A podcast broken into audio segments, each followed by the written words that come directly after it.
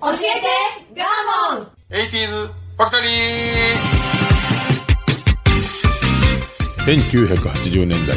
ここ日本では高度経済成長期を経て未曾有の好景気を迎えていた人々は明日に夢を見未来に希望を感じていた熱狂と興奮の中で駆け抜けたあの時代は一体何だったのだろうかそんな奇跡のような80年代をあらゆる視点から語り尽くす超個人的カルチャー番組です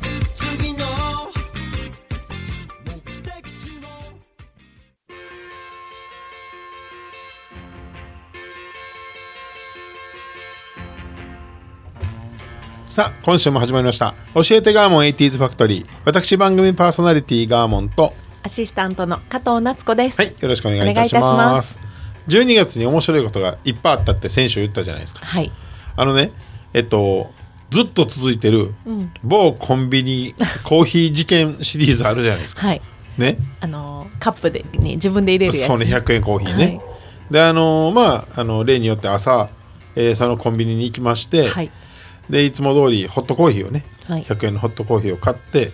入れてたのよはい。普通にはい。まあ頭ぼーっとしてるけど入れる干したら、はい干したらよ、はい。 12月年末よ、中旬ぐらいかまあまあ寒い日よはい。めちゃくちゃ老婆老婆ってのもあれやけどおばあちゃんおばあち腰ゃんの曲がったおばあちゃんがあ、曲がってんだ。 T シャツ1枚半袖でええ入ってきてねええヒュッってなったのよ寒ないんと思ったら、アイスコーヒー一つって言ったよええもう完全に何かが起こる予感やんこ れ向こうからやってきたやん今まで俺自身がなんかこうぼんやりしててとかさ、ねえまつわることやったのにうん変な人来たやんついにへえこのコーヒーの場にって思ってもワクワクしてさ追っでか普けてた通。にアイスコーヒー入れて、まあ、僕はホットコーヒー先入れ終わってたんで、店の前で飲むふりして待って待たっよてた、見てた。ね、何が起こるんやろうと思って最終的に、ほんでおばあちゃん入れ終わって、まあ、シロップとかも普通に混ぜてちゃんとできた。これなんかこう捨てるとか さ頭のおかしい人でこうさ、まあね投げつけるとかさ、うんうん暴言吐くとか、うん。なんせこのクソ寒い日によ、半袖のおばあちゃんやからおばあちゃんやねから T シャツ1枚やからねええほんならその僕のちょうど対面ぐらいに立って、ごくごくごくごくダイスコーヒー飲んだんよ本当に本。当に。で捨てて、はいゴミゴミ箱にちゃんと捨てはって、はい車乗って帰っていって何もなかった すごっ。そうやねえ、車も乗れるんや。そうやねおばあちゃんすそごうい。いやけど何も話されへんやんやガーモンよりしっかりしてはる。なんか怒るって期待してる自分が恥ずかしかった っていう話日々ネタ探しそ。う期待しすぎたなっていうでもあれ何やってんやろと思ってすごいですね。すごいよハッスルおばあ多ちゃん。分あれが毎朝のルーティンワークなんやろうけどないやいや、もう半袖が気になる。いやもう車の中ホクホクなんかもしらんでめちゃめちゃ暑いんかもしらんで、クーラーつけてはるかもよ。まあな確かになねでも汗はかいてはれへんかったからなえクーラーあるから。なるほどへえ。そうそういうことがあったんですよねえ事件起これへんやんってうんってなったよ俺俺自身はねっていう話。そうです。はい、ああ、ああはい、スタートしましょ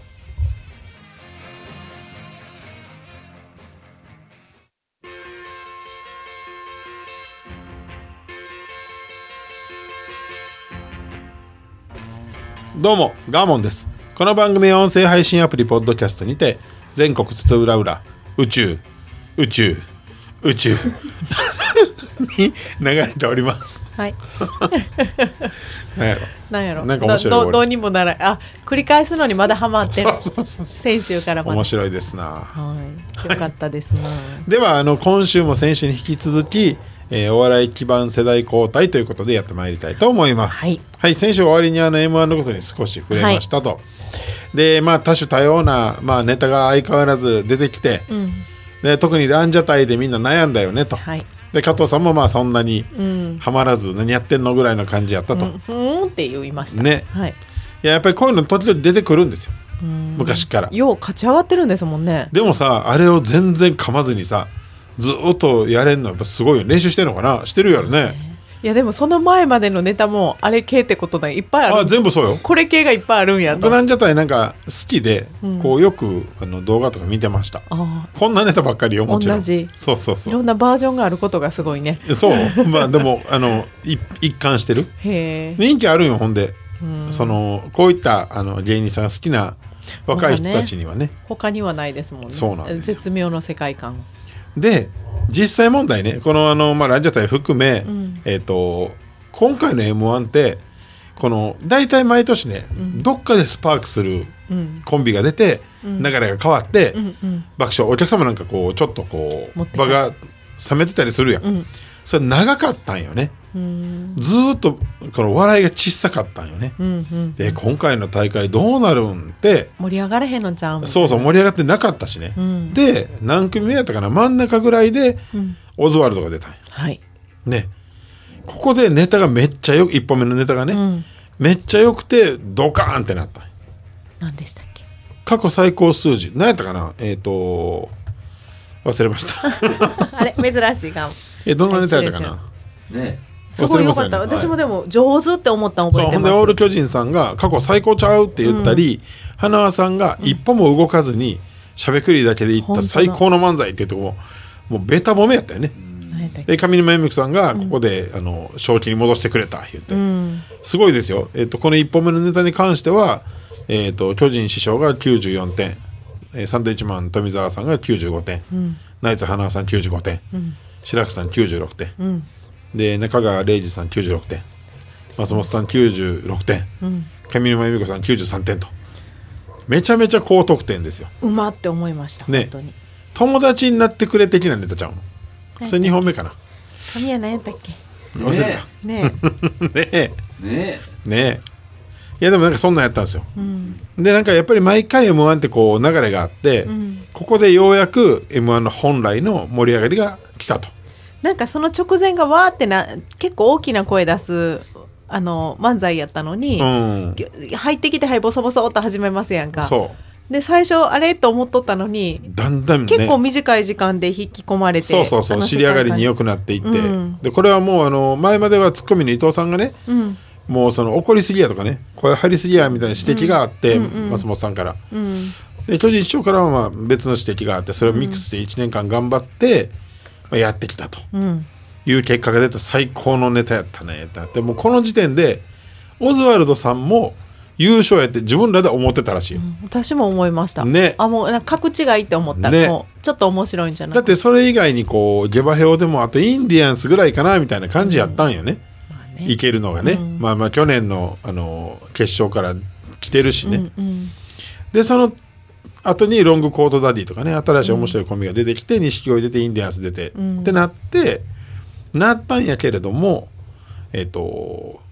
2本目がめっちゃ赤かったよねオズワルド一本目が良かったね、これ出したんかこれもう技毎巧やった回難しいね1本目でやっぱりいいの持ってこないと上がられへんから一番いいネタを絶対1本目に持ってくるんよね、で2本目がちょっとしんどかったよねずっとほんで期待値がね始まって1分ぐらいで、本人らがもうあかんと思っててああそうあそしたら違うってそうノリがあのつかみが違うとそうそしたらもう空気がおかしくなっちゃってんて2人の、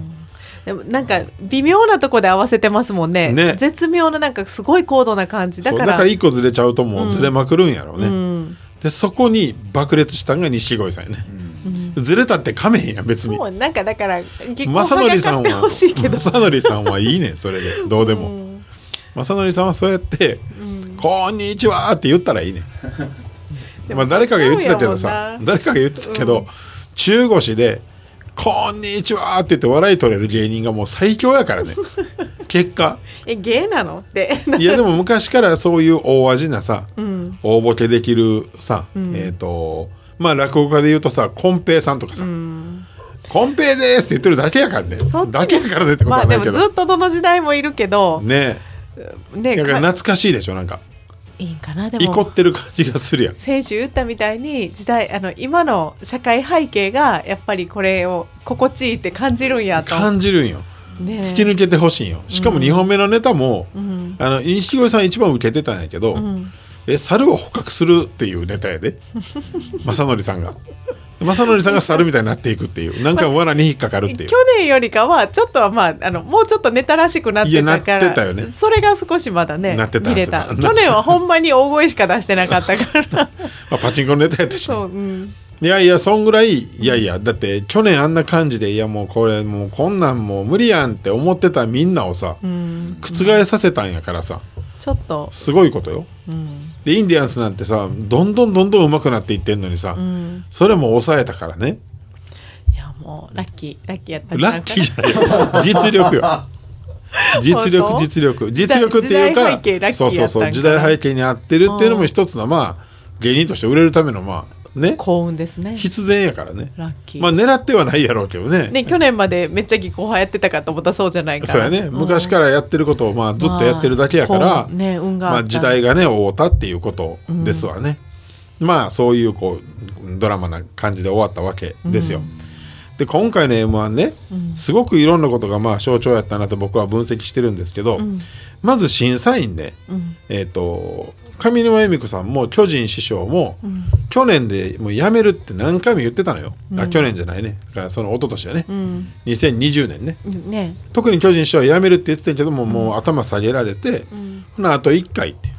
うんのでやるはって上沼恵美子さんも何回もその本編でいやもうついていかれへんねんって何回も言ってたこれすごいでも本心やと思うそう視聴者目線としては合ってるやん、こあののすごい一緒やと思いますこの世代で見てると、うんあの若い人がえちきょっちょとちょっと待って加藤さんその年いってへんから この世代って誰に合わせて言ってる上沼さんに合わせて言ってでるものガーモンでもちょっとだからそのえっとランジャタイのもふんってなんのが多分違うんですよって思うねなんでこれが上がってきたとこ見るとあなんか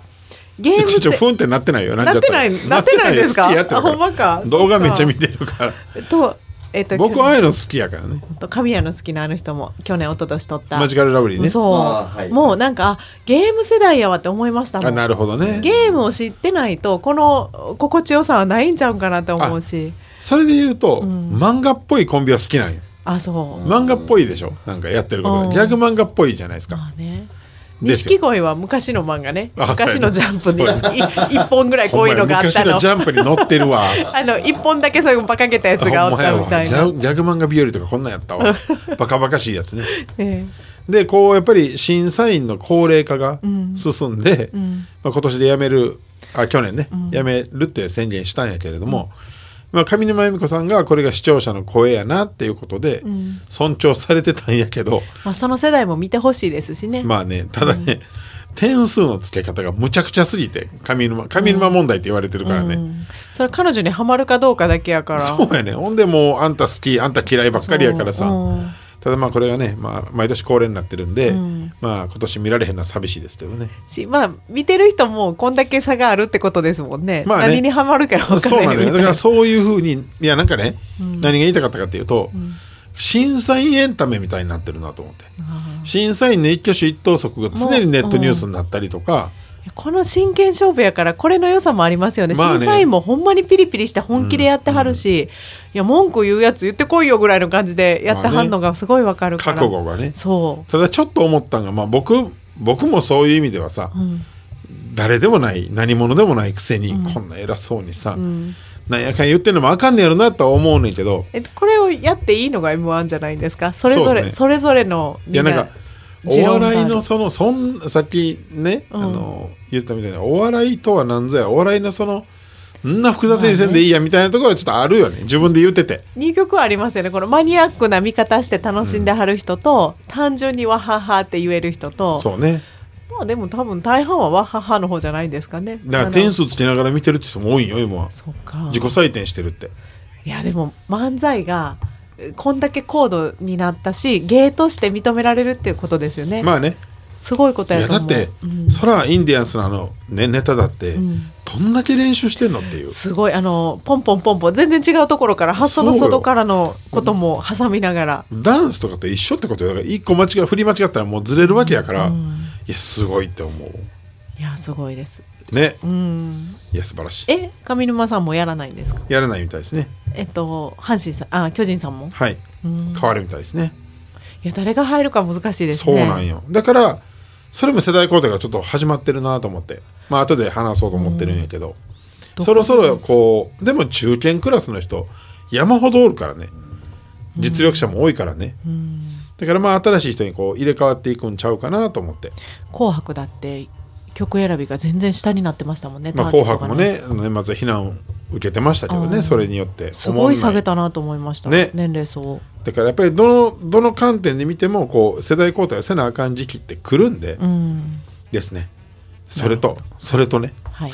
もう一個すごい今の時代を象徴するなっていうのが10組目に出た「モモっていうコンビうんでモモは、えー、といかつい風貌の人と、うんオタクみたいな風貌の人のコンビなんですよ、うんでいかつい風貌の人が、んえー、と芸名が守る君なんですよ、はいでオタクみたいな方が攻める君なんですよそうだったそうそうそうだでまあネタ知らん方のために説明しますと「お前川の財布持ってる顔やないか」っていう「 何々顔やないか」「お前エグザイル真似してる顔やないか」でお互いで草し合うっていうね、それのまあ要は逆逆をいくっていうね、お前あの要はオタクやんけっていうのに、全然オタクじゃなかったりっていうのをお互いでやるっていうネタやってんけれども、この「何々顔」に批判が殺到したの知ってるああそうなの差別やっててしょうもないあ 漏れちゃったああブラックブラックカット出てきた ブラック夏子が出てきた本当ですからしいですわこれはあのハラスメントに当たるんじゃないかっつって誰がそんないや本当にあの SNS 言ってる人に会いたいけどねえ神はどう感じるあおるかもってまあ感じ僕はでも思わなかったですよそんなこうとはいんいやこうこういう声が出てくることがなんかお笑いに邪魔になるよね。いやそらもう邪魔になるどころかさ、こんなこと言い出したら何もできひんし、ん例えばその映画だってドラマだって何にもできなくなるやん、うん、ねえ揶揄してる本人たち同士で揶揄してることすらしかもそう何々ネタですらそそれはいろんな悪影響を及ぼすんじゃないですかってもうテロップ流したらいいやんなこれはあなたのこと言ってるんじゃないん ですみたいなうなんかこれは学校で真似しないでくださいっていうことスタッフはいじってるつもりありませんとかもうテロップ出したらいいやん下にめっちゃちいちゃい字で読まれへんぐらいの字でずっと出しといたらいい ねいやこれもちょっと今の時代の芸人さんの難しさやなと思って SNS があるから言えるんかな、まあそれはあると思うしやっぱり人々のその支柱にある精神がちょっとずつこうやっぱり変わっていってるのはあるよ、いやそれが本当に数としてどれぐらいのもんかっていうのの把握って難しいですよね,、まあねうん、そうじゃないでよこんなん聞いたら余計ね錦鯉さんが優勝したのは納得いくのよ害がない一文なし参上って言ったんやね。 まさ のりさん。なんか逆に言える悲んちゃうしでいけちゃうどちゃうご50代の管理職ぐらいの人がや で、白いスーツ着てやで。かっこいいやん、ちょっとなんか。害がないやん。なんていうんやろ。悲哀は感じるよ、もちろん。ねえうんそっかもっといろんな話なんで、2本目のその決勝のネタでお、猿を捕獲するっていう時に、最後、まさのりさんが、これ、まさのりさんって言ってるやん、ずっと。好友達きなんかな、まさのりさんって言ってる。で、最後、こう、うん倒れた時に、Life is beautiful ってネタは終わるんやけど、これ、バイキングの小峠さんに言ったらいいでって言われただけ、意味知らんらしいからね、 もうその映画も見たこともなんもないらしいからね。 っていう。奇跡やろ。よかった ねラッキーマンやないやでもそうやって芸人さんはいろんなことに配慮してネタを作らなあかんっていこれうででもやめちゃうんかなあのネタ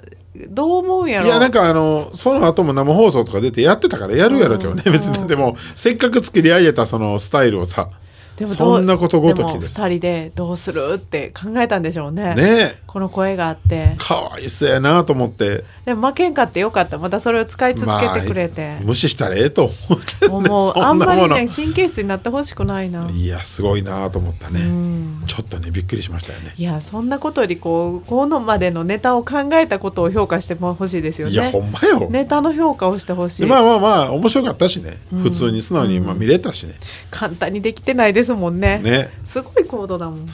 でしたなるほどねすごいでしょう、だからその m 1以降とってもこう時代をどんどん背景に変わっていくんやなってすごい今回まあ、ファッションも暗かったらあの長いスカートが流行るとか、まあ一ス緒やろねカートだけとかっていうように、時代背景とその時受けるものってそうですね難しい難しい、すごいなはい、 では一旦ちょっと休憩したいと思います、はいここで一曲聴いてくださいえっと昨年一昨年の r 1のテーマソングかなクリーピーナッツさんのね「バレる」という曲聴いてくださいどうぞ「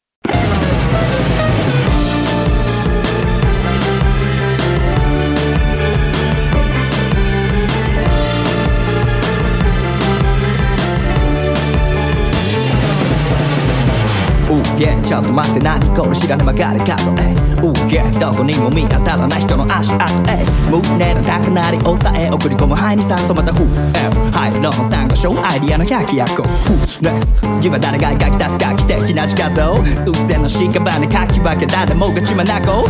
上も下もパンパンの巻き的な力からスースーのごとく現れ見せつける蓄えた力を錆びついたあの老いぼれ邪魔なんじゃそこどいとけ白線の内側へあわ百戦錬磨の呼び声うんげえげつないもん発明したのかも生中継革命戦や覚醒したのはもうバレろこの俺の天賦の才がバレろマジこれ面倒くさいなバレろバレろ世の中で気づかれろ Let's get it Always rock I get on my head is story eyes What we let me hold when me たことがり上げる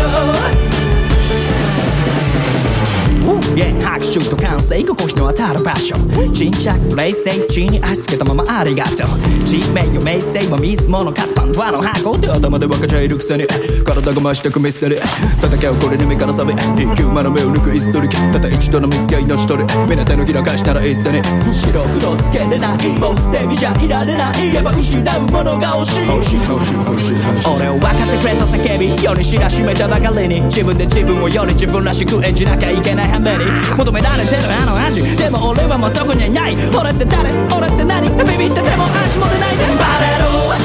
俺にはもう何にもないやバレろいやあれから勘違いだったバレろバレろ化けの皮剥がされろぶつけに目覚えた on my head 手を叩いて指さして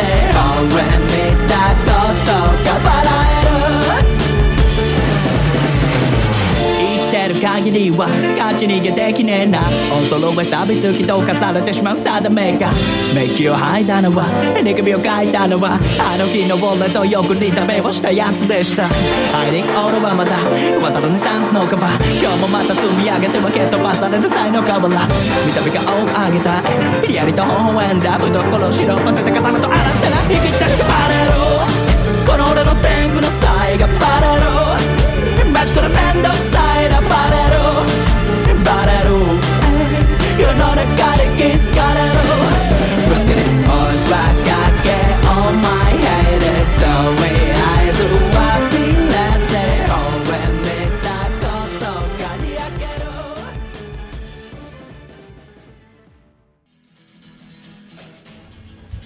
はい、ではではねこのお笑いがどんどん進化していくっていう中で、非常に重要な出来事が去年あったように僕は感じてて、はいそれがタイトルで言ってたお笑い基盤の世代交代が始まったんじゃないかとお基お盤笑い基盤とは何ぞやって話やねんけども、えっ、とまあこれまででいうところのビッグ3、タモリさんまたけしみたいなでたけしさんが番組を降りますみたいな去年ね、えっとまあ、ニュース番組ですけどね、で仕事減らしていくって言ったんや、もう体がしんどいっつって、で上沼恵美子さんも番組ほほとんどやめるんですよやめてはるんですうん、ね。今ねもうしんどいんですよ、体力的にもやっぱりそのそろそろこのもうだってもう 60, な60後半70の人らがね、上仕切ってたらあかんでしょねえ何でもね、やっぱりまあ長く活躍したよ、でまあたけしがこう一時もういろんな番組を作ったり、出まくってた時代がまああって、はいまあ忘れたからさんまは、えっと、死ぬまで行くってまだ言うてはるけど、でもさんまさんの番組の視聴率は落ちていってるんよ今、ああそうなんだ。まあ、さんまさんちょっともうずれてきてるの見てたら感じるじゃないですか定型の神ですよね。ねなんかもうほんで若い人とのズレを今ちょっとわざとやってるけれども、で逆に今もうもうずっと引っ張られてるのは松本人志さんですね。もうすごい出てるでしょ、でこの一連のお笑いの大会もほとんど松本絡んでるんで、う裏であの企画やったり、まあまあ審査員ももちろんやってますし、m 1なんて紳助と松本さんが作ったもんやし、でまあえっ、とあらゆる、えーお笑いの番組が松本さんが絡んでるものは視聴率が良かったの。でその極めつけが年末の「あの笑ってはいけないね」はいやらんかったじゃないですか、で違う番組やったら視聴率ボロボロやったので、やっぱやってくれやってまたなってたり、であのネットの方ではあの Amazon プライムでやってるドキュメンタルがめちゃくちゃヒットしてて、海外何十十何カ国ぐらいでこれの番組がスタートしてる海外で同じフォーマットでへえよくあんねんけどね、日本だって海外の番組のフォーマットをそのまま持ってきてやったりしてるんで、それが今まあ受けてると、各地でだからそういうワールドワイドな部分でもまあ今ヒット、でまあ、えっと、番組だって全然減ってないからね、松本さんまあダウンタウン両方の番組も多いしとだ松本さん単独のも多い、九州とかであのドライブに行くだけの番組とかもやってるのよあの人、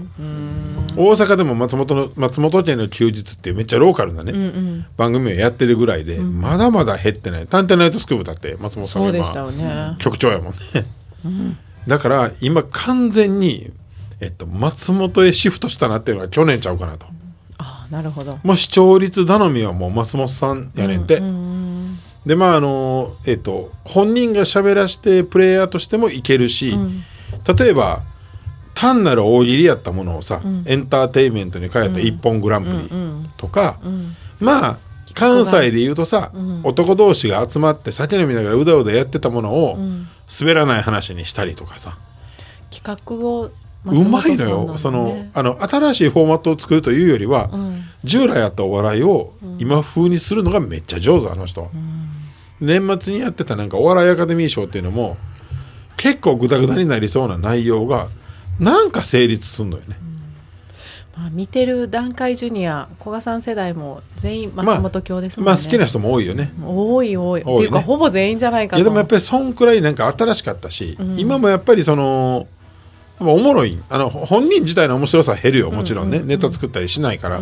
けどやっぱり企画が面白いんです見れてまうよね。まあその昨年で言うとさすごいまあ、未だに攻めて毎週毎週すごい番組やってんなと思う水曜日のダウンタウンね、企画も面白いしめちゃくちゃ労力かかってるのに、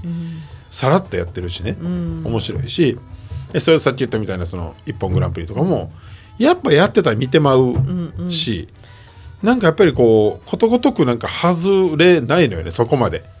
彼の作る企画がお笑い芸人の活躍の場をいっぱいまあね作ってますよね作ってるよねネタやとかその技術を発表する場をいっぱい用意してる、ね、でもう一個特筆すべきは、えっと、浜ちゃん、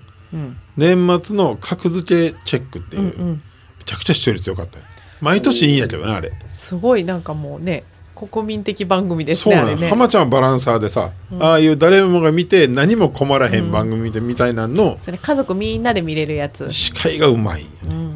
松浜ちゃんの伝説知ってますえっと普通収録って多めに撮らんといいとこ撮れへんから、えっと、下手しいさんまさんなんか喋りすぎて2時間とか1時間番組を2時間ぐらいよ45分ぐらい流さなあかんものを2時間ぐらい撮って削んねんけ半ど分にする浜ちゃんはもうほぼ60分で終わんねんって全部へえいやなに一発撮り的なそうもう仕切りが天才できるねんって無駄に喋らさへんうんあちょっとここよどんでるなとこっち振るとかっていうのがめちゃくちゃうまいでらもしいしてるは感じはあります本人が早く帰りたいからやねんて無駄な仕事はしたくないって言って、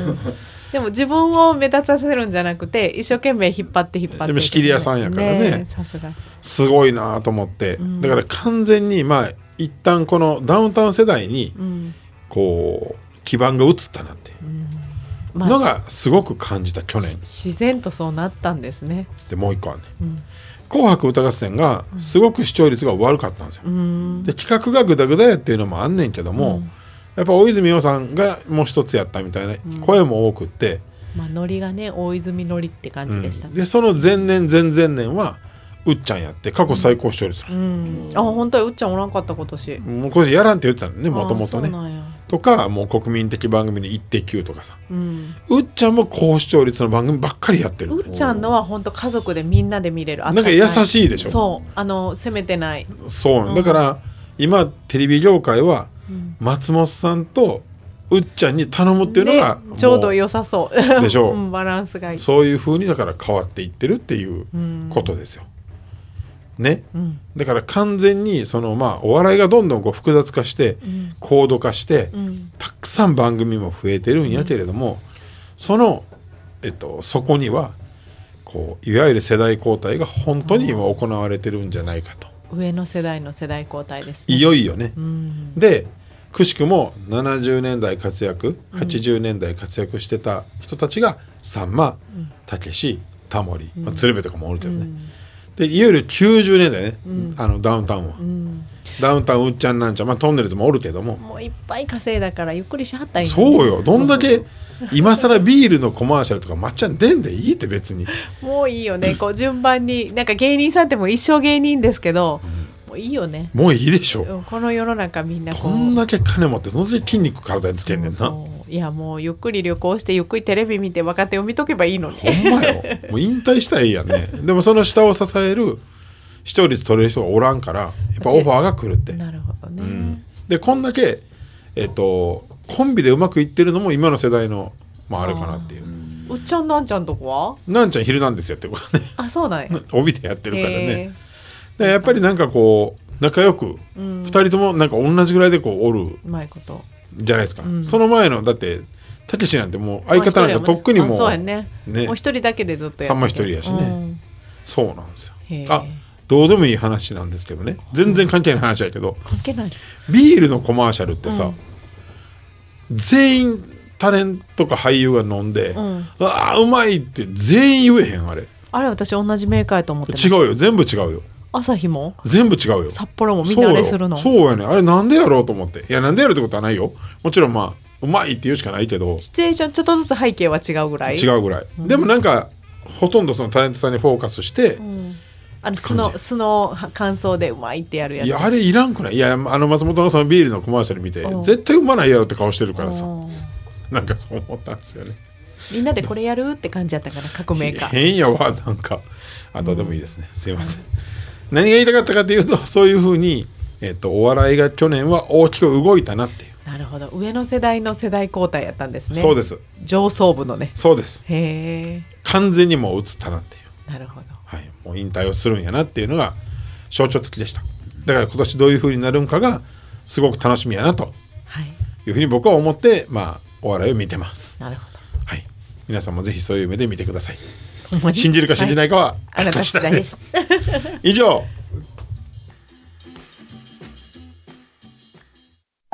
昔の友達に会いたい。買い物に行きたい。私にも小さな死体がある。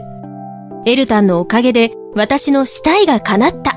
エルタンン。介護保険適用外の生活の困ったをサポートします。ネット検索はエルタン高齢者尼崎からサポート拡大中。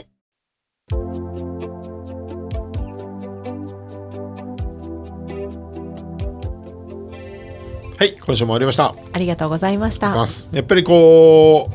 お笑いの話は面白いですし、なんか社会をこう映すものってね、なんかこうやっぱそういうふうになってるなって思いましたはいはい、はい深かったです。深かったような気がしますはい、お笑いはいお笑いだけに限らず人の心理っていう感じがしましたね。はい、ご意来週見もごはい、そうですね。はいそうです ね来週も頑張りましょうご意見ご感想ツイッターお願いします。はい、それでは、さようなら。ら。